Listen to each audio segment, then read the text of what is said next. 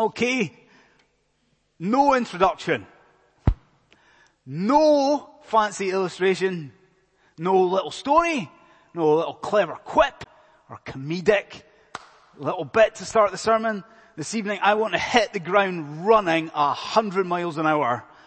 And I want us immediately to try and get to grips with the historical context of the verses that you and I have just read together, the historical situation in Isaiah chapter 7. So what's the question? We've, we've got to answer, what is this? Okay, what, what is going on here?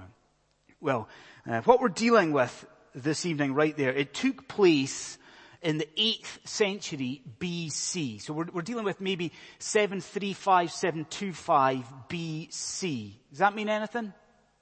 Do you know what it should mean? immediately we should realize, ah, that means that at this point the promised land is divided into two kingdoms, isn't it? You have rebellious Israel in the north, and you have where actually where our attention is and where Jerusalem is located, you have Judah in the south. So uh, have I lost you already or are you with me? The promised land split into two kingdoms, Israel in the north and our attention, Judah in the south. Now, what you have to appreciate is at this very point in time that we're dealing with, whoa, Judah, the people of God, are under threat. You have to appreciate that. You see what Israel, its northern neighbor, has done is join forces with Syria and those two have a wicked plan. You ready for it? To ward off the advancing Assyrian empire, Israel and Syria want to attack the people of God. They want to indeed annex Judah. They actually want to dethrone the Judean king, this man Ahaz. Now, maybe you noticed it, did you, from verse 1, that they have already tried and failed to do stuff. So, Israel and Syria have already tried to trick Judah into entering into a pact with them. They've tried and failed to attack Judah, but this is what you've got to feel in your bones tonight. They're coming back. So the twin armies of Israel and Syria here are mustered. You see it? They are looming large, these twin armies. And you gotta understand from the text, I mean, it tells you in the text, the people of God are petrified. I mean, the people of God are scared. They're really, really frightened in this portion of scripture. Now, did you follow it? Did you get the background? This dual threat from the north? If so, maybe already you sense something of a parallel with London City Presbyterian Church and ourselves tonight. Did you? Because isn't it true that recently the reality facing Christians in the United Kingdom has dramatically changed, hasn't it? In the space of a few decades, Christians in this country have gone from being people who are respected to people who are suspected. Isn't that right? In just a few decades, gone from Christians and gone from being quite a privileged, respected people, gone to a point where tonight, I think this is accurate, isn't it? That we face, yeah, we face twin threats also, don't we? We face the rising influence of Islam in this country. And we also face the rising influence of social liberalism in this country. And let's face it tonight, how does that make us as Christians feel? Isn't it the case that being believers in post-Christian Britain, that we can be also unsettled by this? Isn't it true that we, like the people in Isaiah 7, tonight as believers in this country, we can be worried. We too can be anxious. Well, if you see, do you see the parallel? If you see the parallel, then I think honestly, we've got reason to rejoice that we're in Isaiah 7. Because you know what happens here? Do you know what we're going to see? God speaks to his people under threat. That's what happens in Isaiah 7. God addresses his people who feel threatened. And maybe if you followed the reading closely, I'm hoping you did. But if you follow the reading closely, did you notice it kind of breaks into two sections? There's two sections we've got. And so tonight I'm going to do the really unimaginative thing. And I'm going to follow that biblical division of this portion of scripture. So tonight there's just two points, two sections to this. But listen, two points that I think beautifully, miraculously, two points that both land in the same place. Guess what it is? Two points that both land in Bethlehem about 2,000 years ago. So, first of all, we're going to see here a summons to faithfulness. A summons to faithfulness. That's the first thing. The second thing we'll see later on is a sign of faithfulness. So has everyone got it? If you're taking notes, write quickly. A summons to faithfulness and a sign of faithfulness. Now, everyone got your Bibles open? You're gonna, you, wow, you're gonna need it. You're gonna need your Bible open for Isaiah 7. First of all, let's consider a summons to faithfulness. And here, if you look down, we're going to look at the verses from 3 to verse 9. See that section there? Because we've already established the introduction, the setting. So it's verse 3 to verse 9. And that's what we're going to think of for the first point, okay? Right. Now, maybe you are as bamboozled as I have been most of the week by the geographical precision and detail of verse 3. Do you see how detailed it is? It's not a throwaway comment, is it really? Look at that. We are told that King Ahaz, the Judean king, where is he? Look at it. He is, verse 3, he is at the end of the conduit of the upper pool on the highway to the washer's field. Is fairly precise, isn't it? I mean, it's detailed. So maybe you're uh, bamboozled by that, or maybe you just get it straight away, do you? Let's think about it for a second. A city's water supply, Jerusalem's water, water supply, absolutely crucial in a time of siege or a time of imminent attack, isn't it? I mean, got, got to have a good water supply in a time of siege. So you can see what the king is doing. Before Israel attacks, before Syria attacks, Ahaz is out there outside of Jerusalem and he's checking it, he's checking the pipes, checking that everything's in, in work, in work, and he's checking the city's water supply. Just as what happens? Just as the Almighty God sends to the king the prophet Isaiah. So we've got the location, don't we? Outside Jerusalem in the washer's field. But what is it that God prompts Isaiah to say to the king? Well, I think this is accurate.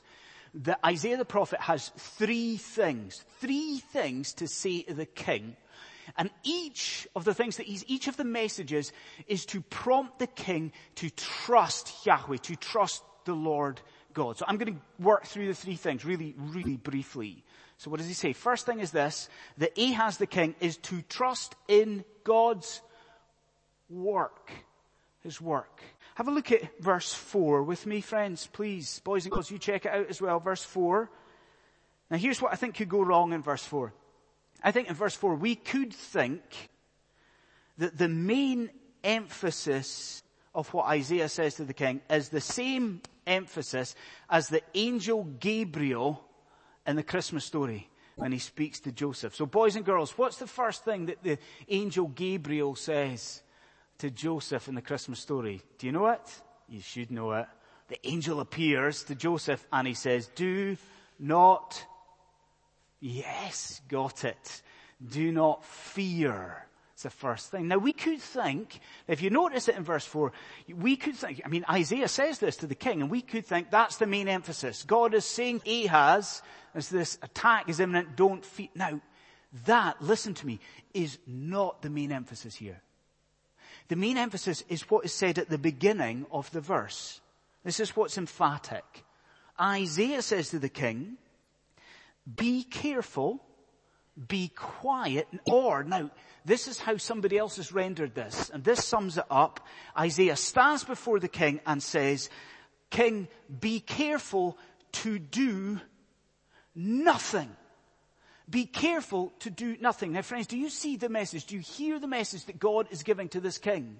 He's saying to the king, to King Ahaz, do not compromise. He's saying to the king, at this point when there's this imminent attack, do not give them any ground.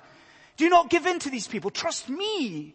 Are they trying to get you to enter into a pact with them? Do not do that. Do not give in. Trust me, I am your God. Be careful to do nothing. Do not compromise.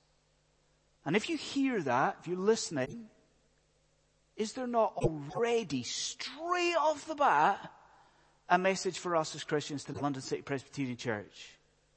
Because let us take one element of the threat that Christians face in our society in the 21st century. Let's just take this changing wave of sexual politics in the UK. Can, I wonder if that is something that concerns you. Is it? Does it concern you? Does it concern your kids, grandkids? This idea of new ideas of gender, new ideas of sexuality that's all out there in London. Now what is the temptation that is before Christians? Is the temptation not to follow all of these Christian leaders who are saying, we have to give some ground on this matter? I mean, that is what we're hearing from so many Christians and so many Christian leaders. We have to give, we can't take such a firm stance on these things. We have to be more love. If the church, if the people of God is going to thrive, if it's going to survive, we have to give in. We can, we must compromise to some extent. And isn't it interesting then to open Isaiah 7 and to hear what God says to a people under threat? What does he say? He doesn't just say to you and me, don't fear. It's not just that. It's not that kind of empty threat, not that empty comforting word. What does God say? He says to us, be careful to do nothing. He says to us, do not compromise. But then there's a second thing. I said three things, three words from Isaiah, from God to Ahaz. Second one, Ahaz is to trust God's sovereignty, his sovereignty. Okay, what, what, what do you think of this portion of scripture that was read? Quite a difficult chapter. Would you say that? Boys and girls, did you find it quite difficult, this portion of scripture? Because aren't there some crazy names? Aren't there some crazy names? Yes. All the boys and girls agreed with that. But there are, aren't there? There's some strange names of places and some strange names of men. Could be quite difficult to tie it down. But even with, in a sense, the strange names, you must have noticed this, everyone. About halfway through the first section, the genre changes. Did you notice? You notice that from verse 7, what we, beautiful gift from God, we are given a divine poem. God writes a poem, He speaks a poem here, and it's a poem designed to remind the king of one, just one crucial point. Let's try and get it together, the point of the poem. So look at verse 8 with me. Now, I wonder if you would agree with this, that what God seems to be doing in verse 8 is tracing the power source of Judah's enemies. Do you see it's tracing the power source? Look what, what's said in verse 8. It says to Ahaz, the head of Syria is what? It's a city. And then, do you see how God continues to trace the power source? And the head of that city is a man. Right? So God's tracing the power source of one enemy to a man. Now here's the thing. I love this. Look at verse 9, because remember there's two enemies. Look at verse 9. You see it? What does God do? God does the same thing with the other enemy. He says, Israel, Ephraim. What, come on, what's, what's, what's, what's the power source? It's a city, it's Samaria, and then traces it back, traces it back. What is it? The power source, it's, it's, a, it's a man. Right, friends, do you see what's going on here? In this poem, God is reminding Ahaz the, the enemies of the people of God are who? They are mere mortals. God is saying in this beautiful poem, and it's beautiful. God is saying, you have, he has no reason at all to be afraid. Don't fear. Why not? Because they're just men. They're governed by men. And what's different about the people of God? What's different about Judah? Who's its king really? Who's his power? Who's his leader? He's saying in this poem, it's me, Almighty, Eternal God. And again, I think there's a lesson here. Because maybe we need to be chastised this evening. Maybe we need to be rebuked. Because is it the case, Christian friend, that we're sitting in here tonight and we are overly concerned about what the future holds. Is that true of you? Like, is it true that in your heart you panic about what living in post-Christian Britain will mean for us as a church or for your family, for yourself, for your children, for your grandparents, panicking about these things? If you are overly concerned, if you are panicked about these things, then truth be told, the mistake is the same mistake as Isaiah 7. And we are not grasping fully the utter, complete sovereignty of the God that we worship. He is sovereign. And so I have a very simple, practical step that we ought to take. If we are feeling like that, panicked, then as we go into 2019, how we ought to spend, resolve to spend more time in God's Word, to be more biblically grounded. Why? Why? Why? Because it is only there that we will see and be reminded how things really are. Our enemies are no match for our sovereign eternal God. So Ahaz is to trust in God's work. He is to trust in God's sovereignty. But I said three, didn't I? So the last one, Ahaz is to trust in God's plan. To trust in God's plan. Okay, here's an interesting one. Have you um, ever been asked to write a job description before? Have you ever had to do that, to write a job profile or a job description? I've done one or two uh, in, the, in, in the past, job descriptions. Now here's the thing. I think we've done this before. It again. If you were asked to write the job description for an Old Testament prophet, if that was our role tonight, if we had to write a job profile of an Old Testament prophet, what would you write? What was the job? What's the job profile of an Old Testament prophet? What would you say? I think you would definitely say to me that an Old Testament prophet was to be a spokesman for God. We know that, don't we? Old Testament prophet was to hear a message from God and deliver it to the people, to speak, to proclaim. Right? We get, we nail that. That's no problem to us. But isn't there another aspect to being an Old Testament prophet?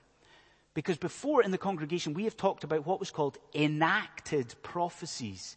Do you remember this from Malachi? Enacted prophecies? Because sometimes what an Old Testament prophet had to do was actually act stuff out to actually do things as a way of conveying a message to the people. So not just speaking, but actually go through the motions, do something. There's an obvious example I'll give you. What about Hosea? What was the great enacted prophecy that Hosea had to do? Do you know what he had to do? He had to marry a prostitute in order to convey something of the unfaithfulness of the people of Israel. So what is it? Enacted prophecy? Doing something? Acting out? Did anyone get it? Did anyone notice the enacted prophecy in this short section of scripture? See, I'm asking you here, who do you think is in the washer's field? You think, you'd say to me, would you? Isaiah is there and he's speaking to the king. Is that right? Have a look again. Look at verse three. That's not right. Look at verse three. God commanded the prophet to take with him his son. Isn't that interesting? He commanded Isaiah, don't just go and speak to the king, your little boy with you. Now, let me point to a couple of details about this. First of all, you need to know that this is Isaiah's eldest son. So if you were to read on in Isaiah, you would be introduced to some of Isaiah's other children. This guy, this is Isaiah's eldest child. You got it? Here's the second detail. Get his name. Look at his name. Shear Jashub. Look at the footnotes. What does it mean? A remnant will repent or a remnant will return Friends, do you see what's happening? Up there on the washer's field, God has a clear message for King Ahaz. Isaiah is to take before the king this little boy. He is to put the little boy before this almighty king. What is he to do? He's to point to the child. And he's to say, do you not recognize the message? Yes, you are under threat. Yes, you will be attacked, but you must trust God. Look at the child. Look at the boy. A remnant will repent. A remnant will return. The people of God shall survive. Do you see the enacted prophecy? And I tell you this, I love that. I mean, I love it. I'll tell you why. Because what Isaiah is doing with Ahaz in that field, I think God is doing with you and with me at Christmas. Because are we worried about the future? Worried about the church going into 2019? Are we? What does God do tonight? He points you to His Son. And what does He say to us? He says to us, through my firstborn son, through my son who is like Shear Jashub, he is in a real sense the son of God, the word enfleshed, through him we need not fear. Do you hear that? We need not fear that the church has no need to worry, that there's nothing that can stand against the church. And the Son of God, through the Lord Jesus Christ, a remnant shall be spared. A remnant will repent by the grace of God that in 2019, what do we know for sure? God will preserve and protect his people. So we see a summons to faithfulness. But second then, and more briefly, we have to look at verses 10 to verses 17. So verses 10 to verse 17, and we've seen a summons to faithfulness. Secondly, let's consider a sign of faithfulness. And let me speak to the boys and girls just for a minute. Let me ask the boys and girls the most ridiculous question that they've ever been asked. So you ready, boys and girls? Here it is. Are you looking forward to Christmas? Yes, you are. That's a surprise. Are you really looking forward to Christmas? You are. It's great, isn't it? Well, things are about to get a little bit more Christmassy in here, aren't they? because you probably noticed that we go into, as we go into this next section, what confronts us? Verse 14, a prophecy of child, child to be born, a virgin, a child to be named Emmanuel. Now, here's the temptation. Real temptation. Temptation is this. The temptation is to skim over the details of the context here, isn't it? Like the temptation is for me to say, oh, isn't it amazing? There is an Old Testament prophecy of a virgin birth and lo and behold, that is fulfilled in the coming of the Lord Jesus Christ. To skim over it, pass over it, job done. There's the temptation. But we have to this evening deal with the biblical text with some integrity. So this is what I want us to do. I want to ask and answer three really, really brief questions about this. This is a Christmas prophecy. Do you want it like that? It is certainly a grand, majestic prediction from God. So to ask and answer three very, very brief questions. This is the first one. It's the how question. How does this prediction of a virgin birth come about in the text. Would you look at it with me? Look at verse 11.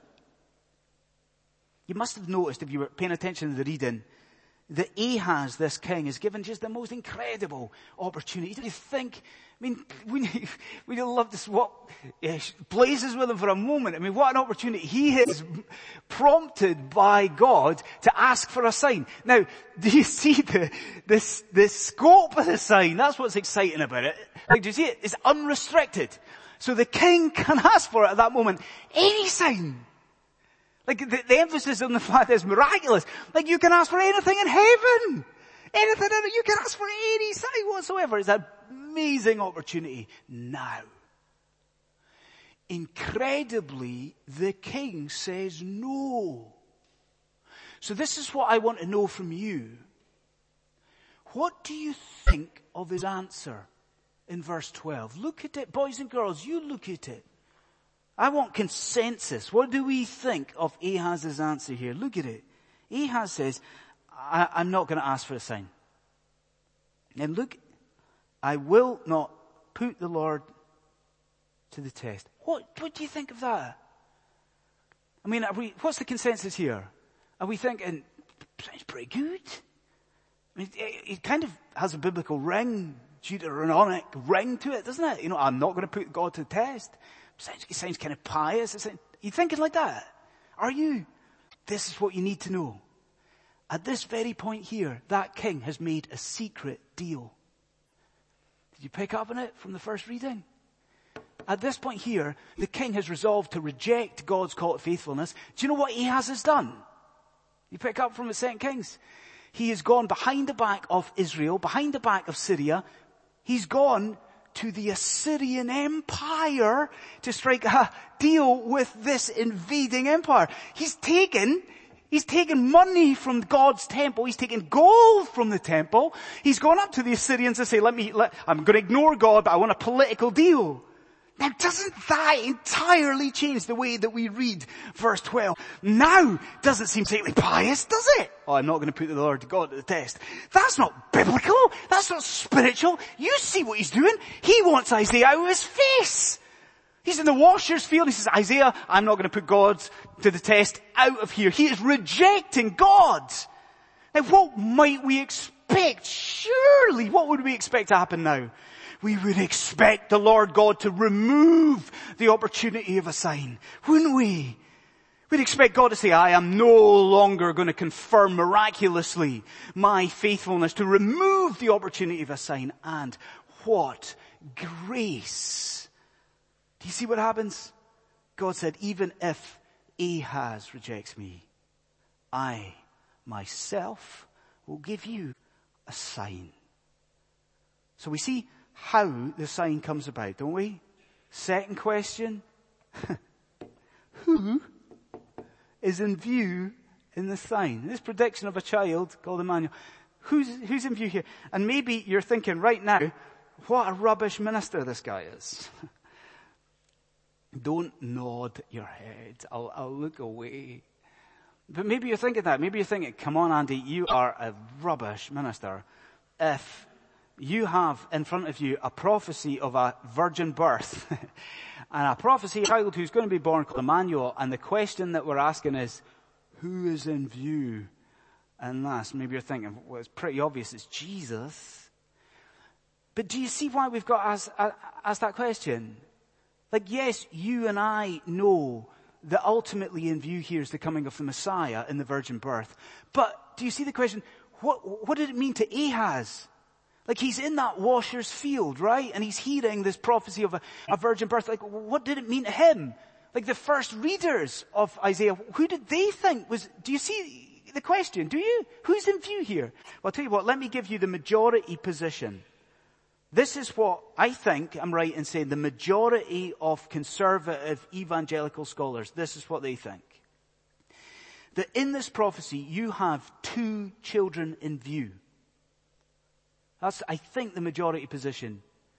That you have a kind of double fulfillment in view. That the, you know, conservative scholars will say, yes, it points to Jesus, but listen, that in addition to that, Ahaz should have expected another child to be born, a contemporaneous birth.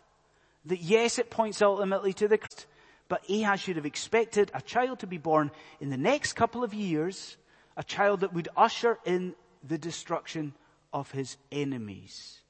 Now that is the conservative view. That's maybe majority, maybe touch and go, it seems.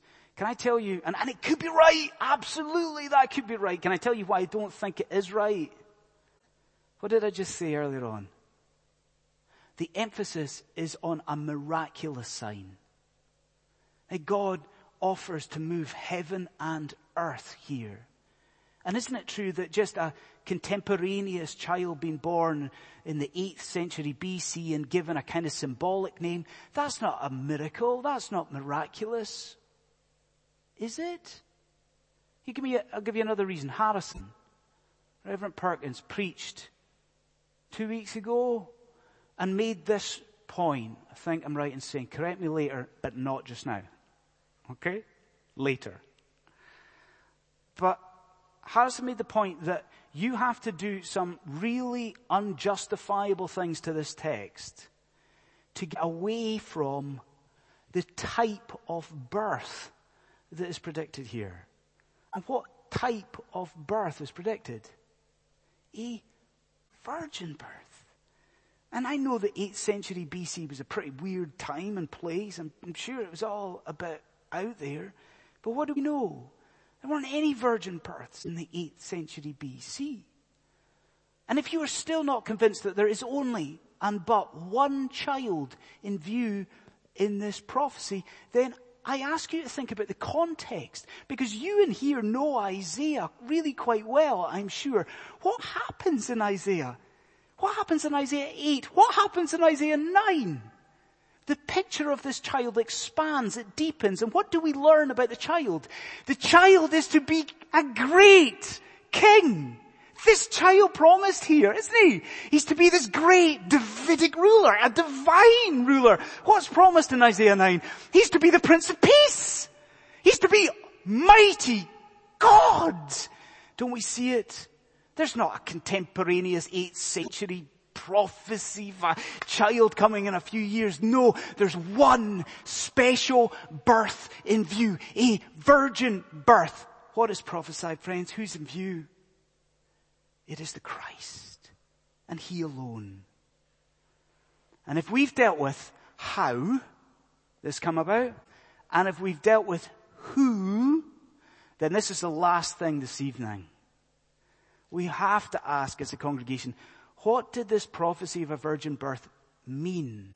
What did it mean to Ahaz? What did it mean to the first readers? What does it mean to you, to me? It's the last question. You'll follow it, won't you?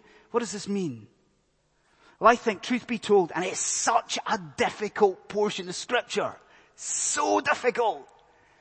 But I think everything in this portion of scripture boils down to the tiniest detail in the text. And it is a most overlooked detail. Because this is right, and I very much doubt that any scholar or minister would disagree with this, that the sign of a child to Ahaz is a sign of judgment. It is a sign of condemnation and a sign of judgment. You see that, don't you? Like the child is promised and the few years after that, Israel is going to be defeated. Eh, Syria is going to be defeated. But what happens? What happens? Assyria, the empire, is going to come in. It's going to defeat Judah, defeat the people of God, and carry them off into exile. It is a sign of judgment to Ahaz. Now you ready for the tiny little detail in the text? Let's all look at verse 14. Verse 14. We're ending with this, so I'm sure you'll look at it. Verse 14. We read this. Isaiah speaks in the washer's field. He says, Therefore the Lord himself will give you a sign. Now this is the tiny detail that is so often overlooked. Isaiah changes the way he speaks there, and the word you is not singular. It has been but it changes. And there, the word is plural. Isaiah says, the Lord himself will give you a sign. And you see what's happening. God, through his prophet, speaking through Ahaz, speaking beyond Ahaz, and speaking to all of his people. And I think it's in that we find the answer. Friends, what is this sign of a child about in its initial context? It was to fortify God's people's faith in Him. God saying, yeah, things are going to be really tough. The Assyrian army is going to come in. Things are going to be awful, but you must trust in me. You must rely on me, there will be indeed a time where God says to them, I'm going to come amongst you. I'm going to live with you. I'm going to be amongst you, living, walking with you. And I close with what I think is a really obvious thing to say, but it's still precious. That tonight, because of this, we should go into Christmas and we should rejoice. Because what do we know? God has not just promised a child. God has delivered. He's not just promised his coming to earth. We know tonight that this has been beautifully and perfectly fulfilled. And does that not reinforce your faith in God this evening? That he does not just promise, Emmanuel, but he comes. That Christ is born. The Savior has come 2,000 years ago in the most humble of circumstances in the Middle East. What happened? Almighty eternal God became flesh and dwelt amongst us. We have no reason to fear. Does it not reinforce and bolster your faith? Friends, I say this to you. Leave with us. Go into Christmas with us. Ensure tonight that your confidence is found in Jesus Christ. If there is any message in Isaiah 7, surely that we must trust in our God and consider the grace to save us from sin. He has become like us. To save us, friends, a child is born, born to a virgin to save us. Emmanuel has come. God with us. Let's pray.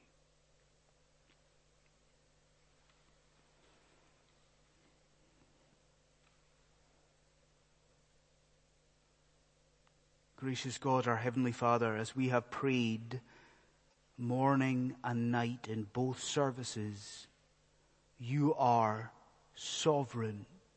You are eternal. You are all conquering and all powerful. And so how we marvel at the fact that to save your people from our iniquity, our nature, our rebellion, that you have dressed yourself in humanity.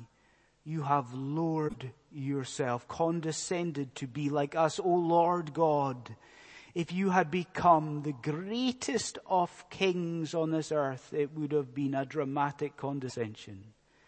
But you have become born in poverty, all to win us from death and hell. Lord, we thank you for these great dramatic prophecies of the coming of the Christ, how they enrich our faith and reliance in you. But we thank you, Lord, that we look from this side of Jesus' ministry and we see it is true. Christ is born of Mary. Lord, how we pray all of these things, rejoicing in the incarnation, praying in the name of our Redeemer and King. Amen.